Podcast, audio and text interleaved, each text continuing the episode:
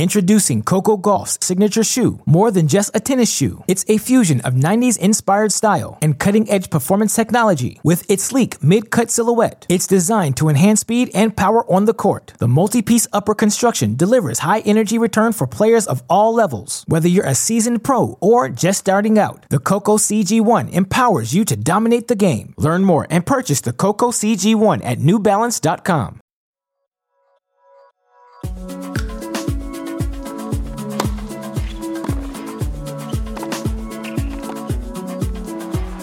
Hello, everyone. Welcome to the Tennis.com podcast. I'm one of your co hosts, Nina Pantic, and I'm joined in this episode by my co host, Irina Falconi, and our special guest, Craig Kardon.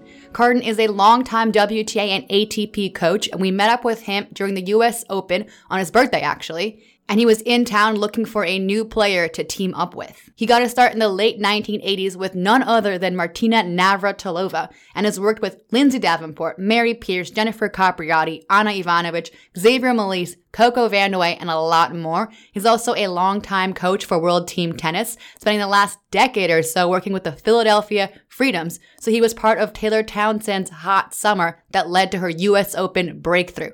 Let's jump right into our chat with Craig Kardon.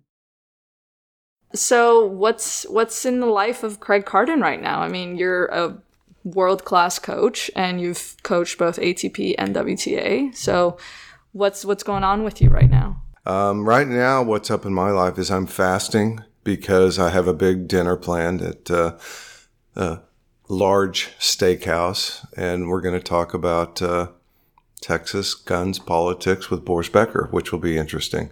And, uh, you know, he doesn't like that so much, but uh, we don't talk about politics. But he likes to talk about politics. And, uh, yeah, so I have a bunch of friends that we're going to meet for dinner. And I'm here um, having a couple of meetings with prospective players, um, you know, WTA, ATP. We'll see.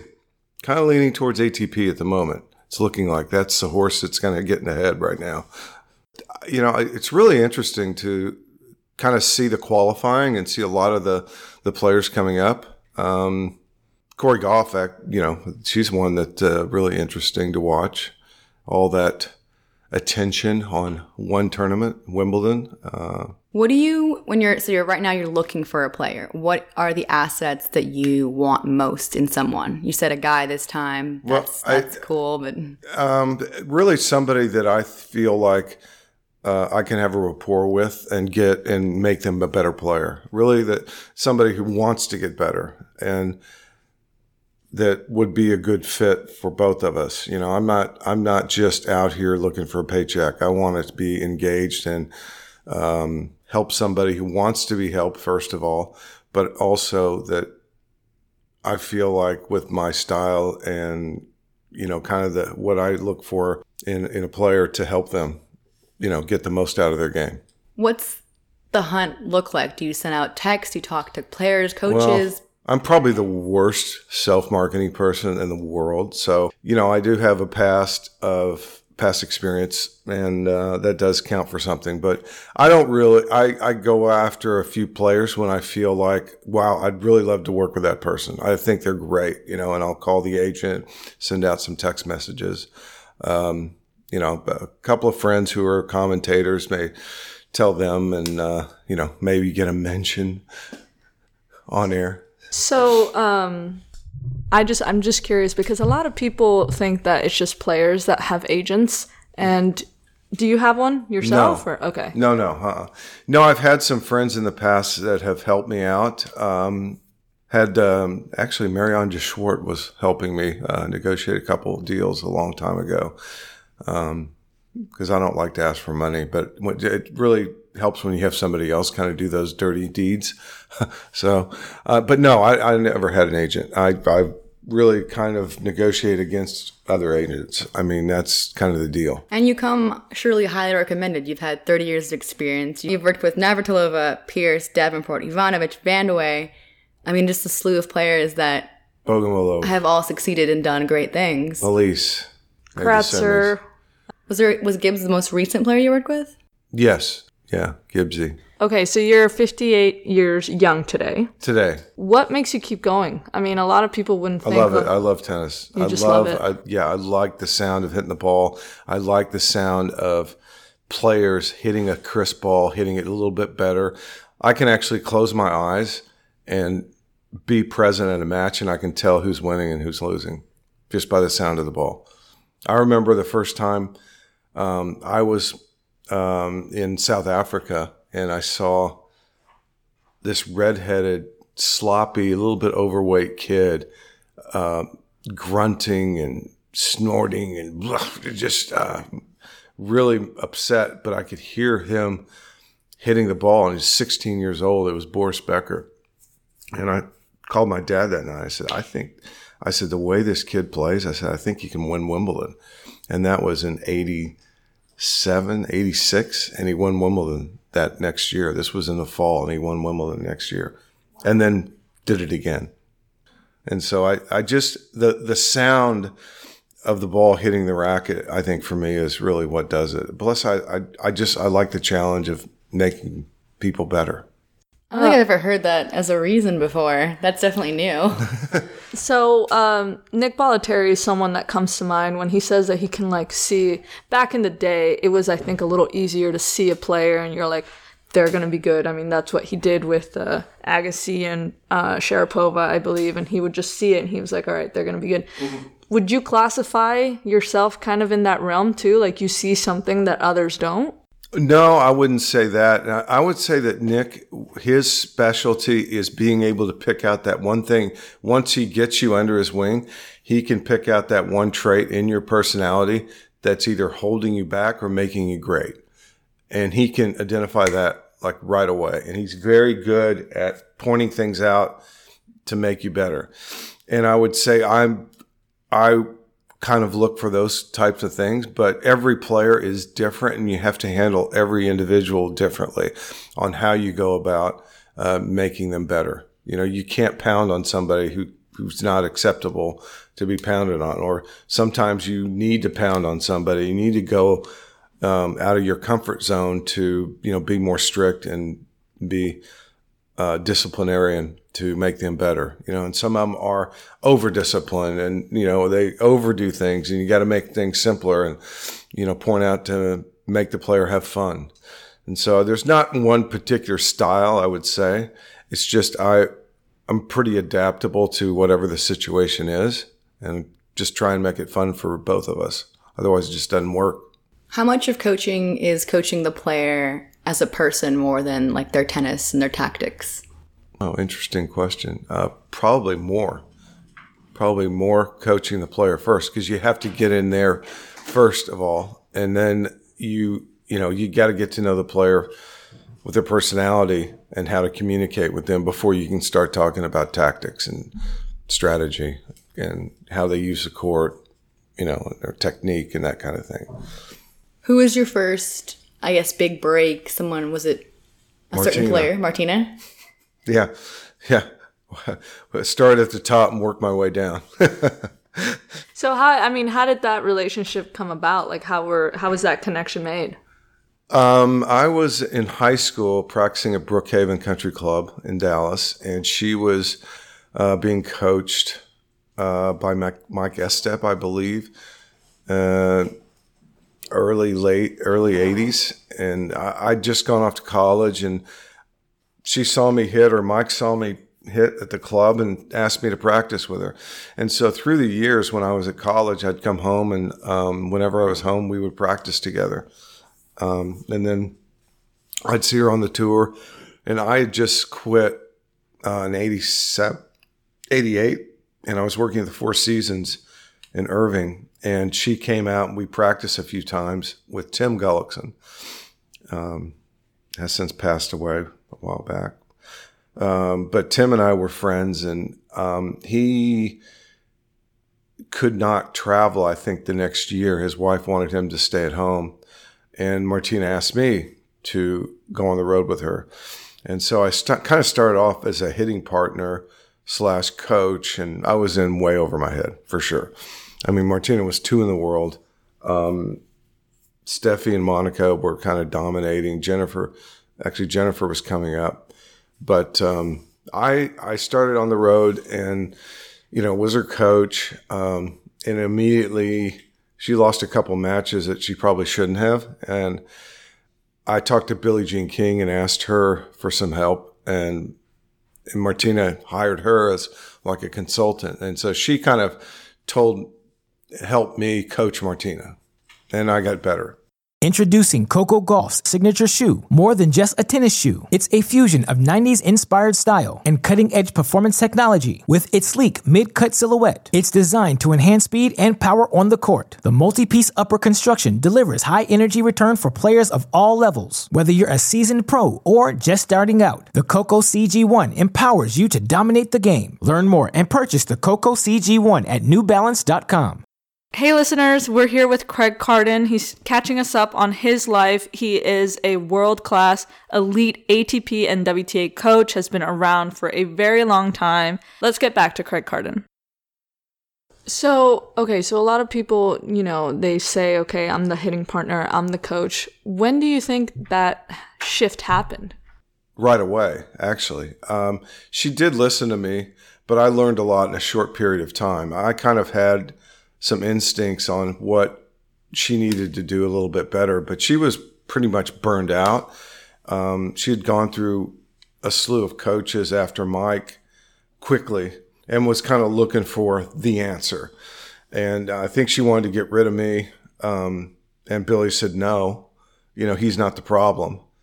And um, we just kind of worked together and you know Billie was around less, and but we we did work a lot together, and I learned a lot. But no, I mean I was coaching her. I was I had to hire hitting partners at times. Um, I broke my thumb one time when I finally she finally talked me into skiing in Aspen, and I prominently fell and broke my thumb, so I couldn't hit for a while. Do you have any? I mean, that's a pretty memorable story, but do you have any most favorite memories of working with her or something that stands out to you? If any player that is your favorite?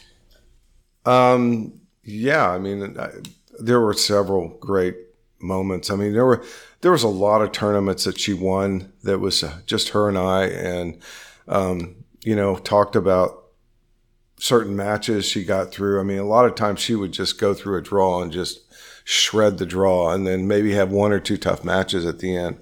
She won LA a couple of times, and um, she got through. Uh, Sydney. I mean, early these were early on when I was coaching her.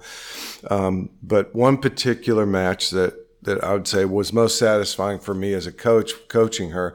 We arrived in Paris. It was a Paris indoors, and her and Monica were number one and two seed. And we started hitting on the center court. And this was a 32 draw, but it was with bye. So she was basically in the round 16. And we we started practicing and immediately she just started crying. The court was so slow, and she's like, "I have zero chance of beating Monica on this court." And I just, I said, "Well, you know, we got to get there first. You know, that's number one. Number two, you know, let's just worry about first round and get ready. And you know, the timing's going to be different. You know, we'll get the tension right in your rackets, and let's not worry about it." And we fast forward, and and she had met somebody there who. Uh, was watching matches and very much involved with her personally. And I'll never forget, right the night before the finals, I put together this great game plan, you know, wrote on this piece of paper, Monica does this, you're going to do this and this and this. And then she absolutely did the game plan to a T. And so we get, she wins it and she says, thank you and everything. And like to thank my, my box and my supporters. She comes to me and she won a car at the end of it. And she said, Craig, do you think I should give the car to so and so? I said, What do you mean? She goes, Yeah, for the assist. I mean, she had met this person like a couple weeks and then she wanted to give her a car. I was like, Oh, okay, fine, yeah. I said, No. what about me? Who got the car? yeah. So I, I think she just turned it in and got the cash, which was most of the time. I think she won like remember the tournament arena in uh, Stuttgart? You know, the Porsche tournament. Yeah, yeah, she's had about eight or nine of those. You know, Lindsay has a nice collection too. the fact that you've been able to coach, I mean, for however long you've been coaching, 30 and 30 years, okay. Wow, you did a little research. Is it that long? It said it said 1988. So yeah, that that was when I first. Yeah, when were you with Martina? Was it then the 90s? it was '89 actually. So right away. Yeah. And you played professionally. yeah, So you had that as your resume going in. I think that's a big boost. yeah. I don't think 283 is really much to stalk that. You know. Once you were plateaued at that ranking, is that when you were like, I'm done? No, no, I was done. I just I couldn't do it anymore. Plus, I ran out of money, which is really yeah, kind of a reason to, you know, get a job. How how tough is job security though? Because I feel like the coaches oh. and players change every month, every week, Oh. Zero. every day. Yeah, you got to be. I mean, that's one of the things I learned right away is you have to be willing to go on the court every single day and get fired and stick up for what you believe in. It's a weird dynamic. The player is technically the boss and the money, but you're but they're hiring you to be the boss. And if they don't like what you say, you're out of there. That's intense. and they're younger It's than just you the too. way. Yeah, yeah. They're significantly younger than you, and they're telling you what to do. Well, but You're telling now they are. it used to be the other way around. I was younger than Martina when we started. So 30 years on the Still tour. am, by the way. That's right. Okay, so so 30 years on the tour. Is there like one piece of advice that you would say has been able to help you with every single player you've ever worked with? Like one ability or something that you say to them that's just resonated with each like each one. Just be true to yourself. And and uh, as a coach, I've learned to really be patient and listen. You know, don't talk at somebody.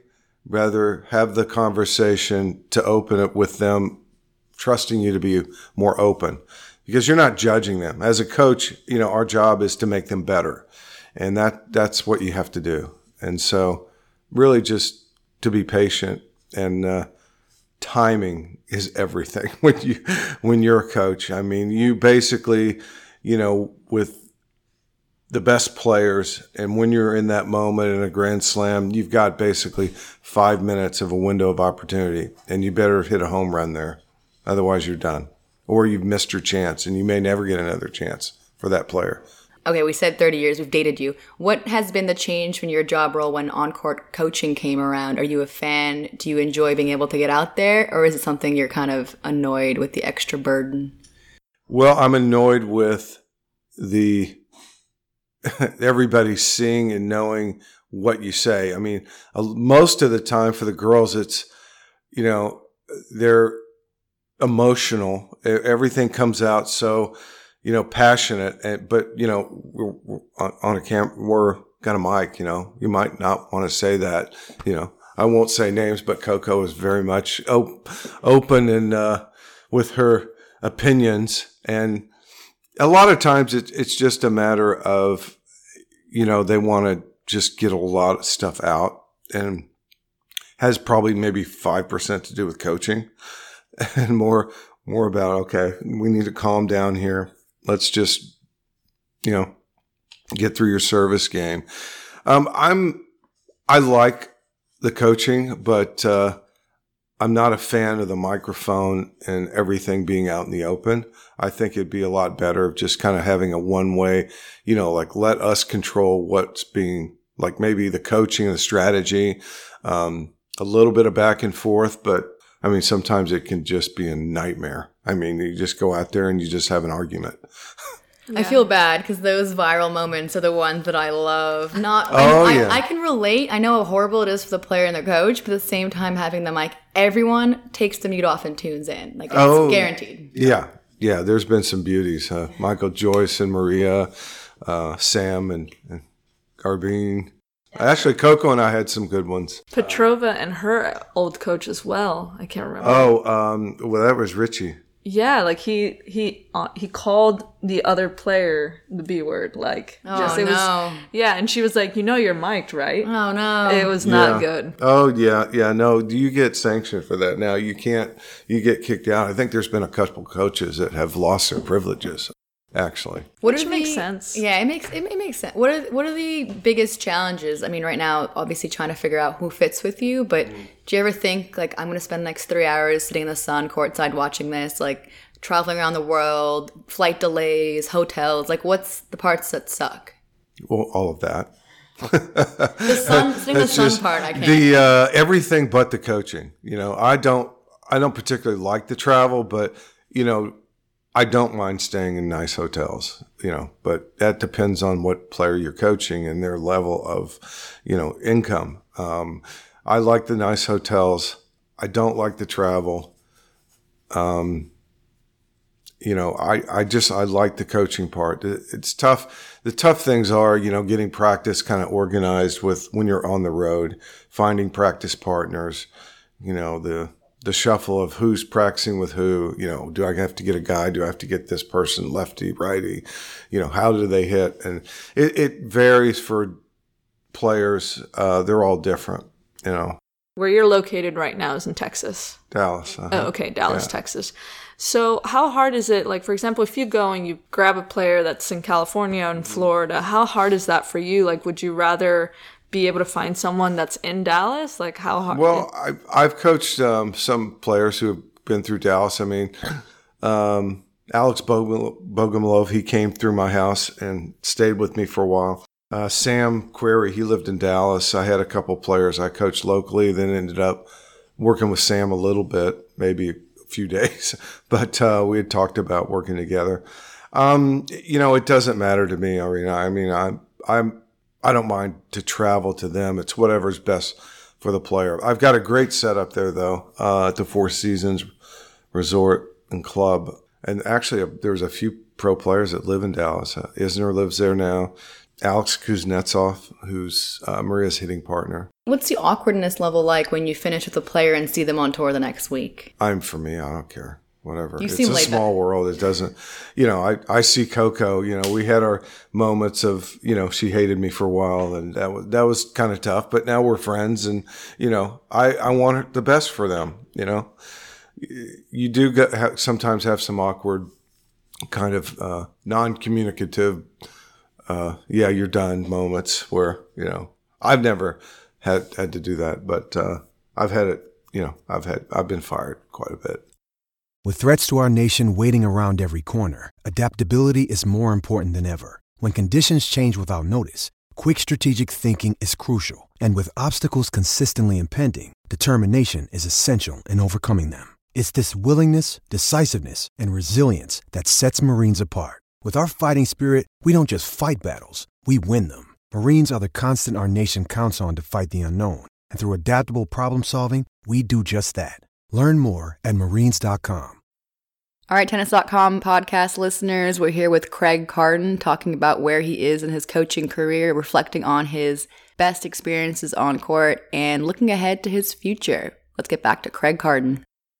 Okay, so let's talk a little bit about your summer. You were the coach for the Philly Freedoms this summer, and you are obviously not an, a rookie, if you will, to the whole World Team Tennis action. Yeah, I've gone. Okay, let me name the teams: Delaware Smash, New Jersey Stars, Atlanta Thunder, Philadelphia Freedom, Oh, wow. and I think I've won four times. We've won it, and not all four were with Martina. Just to be correct, like yeah, but three of them I think were with Martina. When when Mar- we had Martina, she played all three events. I mean, that's a slam dunk for World Team Tennis. You know, mixed women's doubles and singles. Um, but the last two years with Philadelphia, we've had the best record in the regular season, but we lost in the playoffs. Which, yeah, when you play for Billie Jean King, that's kind of a, a loss. Does she get does she get upset when her team doesn't win? Yeah, not upset, but just, you know, she wants to win. She's competitive. She's a champion. I mean, there are certain things that, I mean, there's a lot of things I've learned from her, and being around her has just been, you know, amazing. It's a, it's a blessing. It's a gift that she has. But what she didn't understand is not everybody is like her and thinks like her. And getting players to kind of believe at that highest level and do things the way that she did them or the way that champions do, not everybody is built that way. And so you take, you know, this scramble of players that I get each summer and you try and make make the best of it. And it's fun. I mean, I really enjoy it. We've had a good group. We had, I think we had like five different men's singles players this year. Uh, our guy was hurt. Yeah, I think he showed up hurt and we didn't know.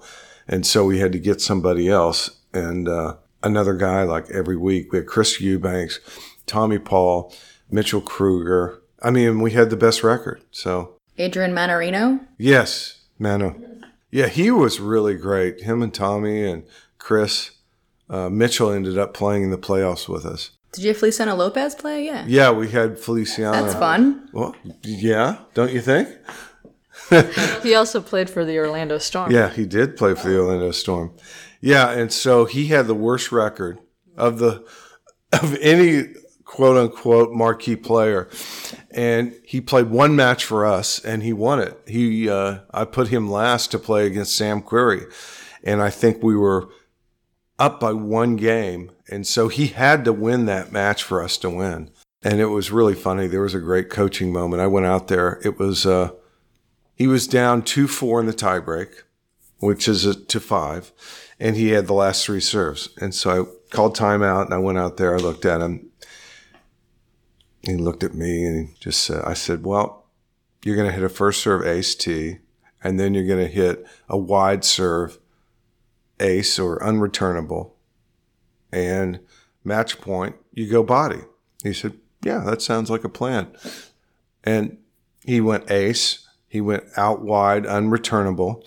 And then for all, I think he missed his first serve and he served and volleyed on the second serve. And we're all like, and he made the volley and it was not a great volley, but, and that was it. But it was fun. He kept looking over and giving us a fist pump and it was his only singles win of the whole season. he won with the freedom. What keeps bringing you back to World Team Tennis? Billie Jean. she keeps bringing me back. She, um, yeah, it's touch and go there sometimes. Uh, she wants to win, and um, you know she wants to give other coaches a chance to coach. But um, you know, I've done it for so long; it's kind of easy for me. I know the ropes and what to do, and um, it it's just easy. And I, I make the players feel comfortable about playing, but trying to talk players into playing team tennis that's another that's another story it's it's not easy it's not an easy sell like it was a long time ago. Three weeks in the middle of you know a couple uh, for atp 500 you got to miss washington. And for the women you got to miss uh, what san jose? You got to miss two and washington. So it's a tough sell. The money's pretty good but you know you have no points.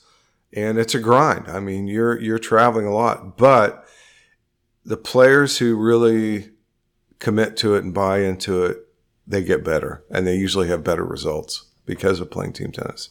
That's been a proven fact. I mean, if you go back, you look at statistics of players who have played, they're always playing better.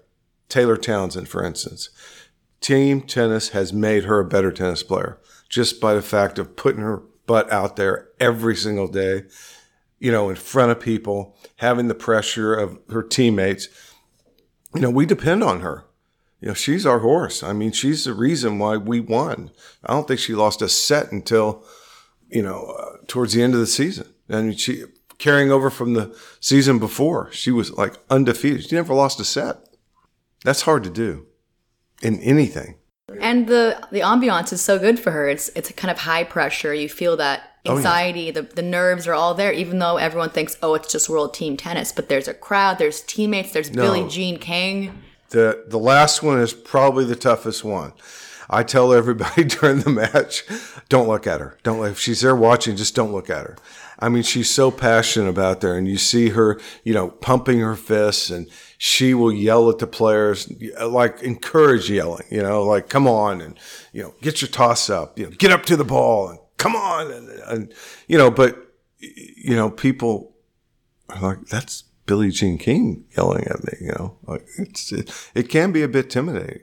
Absolutely. I mean, uh, absolutely. I've met her a few times, and she's right She on it. Pierces you with her eyes and engages you. She breaks you apart to your soul, and I'm like, Billie Jean, I don't even play tennis. I remember playing against Taylor Townsend in Philly with Billie Jean King. Yes. Like in in the Yeah, in the how was that? I Yeah. was just I mean, I was just like, don't look over there. I'm not, right. I'm not. I'm not. Right. Yeah. No, I think I remember that.